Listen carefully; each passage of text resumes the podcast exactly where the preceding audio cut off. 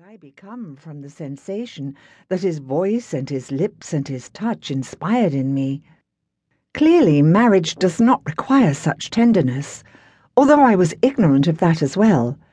And so the little shriek I uttered from surprise and apprehensiveness, Mister Bennet took as my expression of delight, because he grinned and advanced, calling out, "Consummate!" Why he should summon up the broth that Mother provided us when we were sickly, I have no idea, and so I leapt into the bed and attempted to cover myself with the bedclothes. But he grabbed them, threw them from me, and straddled me, his manhood seeking its inevitable way up and under my underthings, muttering, "Consummate," as he did, all night long, and into the morning he was at me. It certainly did not take that dog so long, until he fell off me and to sleep. I followed him shortly, for I, too, was exhausted. To be fair, I must say that despite my protestations, I could not help but admire his energy and his determination, at least in retrospect. And I was grateful to him. After such a night, no woman could forestall motherhood, and Mister Bennet's paternity would never be questioned, because if anyone had ever been consummated, it was I. I did not bleed, dear sister, and my husband promises to make much of that, so I must dissemble so convincingly that he believes that my pleasure exceeded any pain and injury I might have suffered in my virgin state.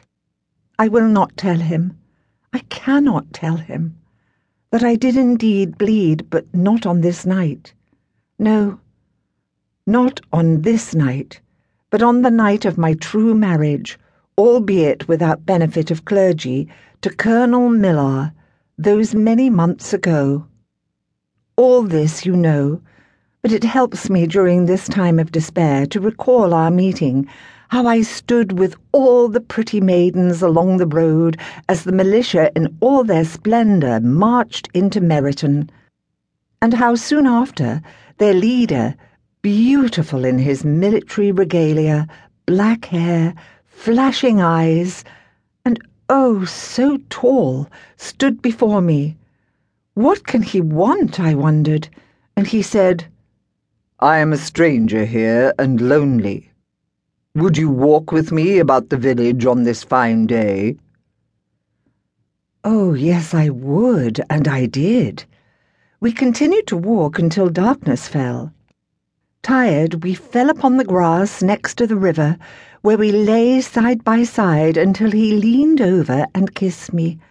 Oh, so gently, and oh, so gently pressed his hand upon my skirts and then beneath them. You know, dear sister, what came next. I was deflowered, and blissfully so. I do not recall returning home. I am certain he escorted me there. I do recall the devastation I felt when I learned soon thereafter that his regiment had been called to another town. At least I have the memories, and, truth to tell, a bit more. But ah... Uh, How I thought of my dear Colonel during this everlasting wedding night, and blessed the memory of his kisses and gentle touches that carried me through the misery of my debut as Missus Edward Bennet. Oh dear, I must close, dear Jane, for he has come upon me again. Your loving sister, Marianne. Verbusque timido quoque possant adire mentum. Words which would have inspired the greatest coward, Horace. I, Edward Bennet, begin this journal in order to record the events of my life, such as they occurred in this year of seventeen eighty-five, the year in which I took myself a wife. Such a momentous occasion is deserving of my considered attention, and this journal will bear witness to my efforts in that direction. And should I choose to continue those efforts beyond this year, this journal will also serve as a history of myself for those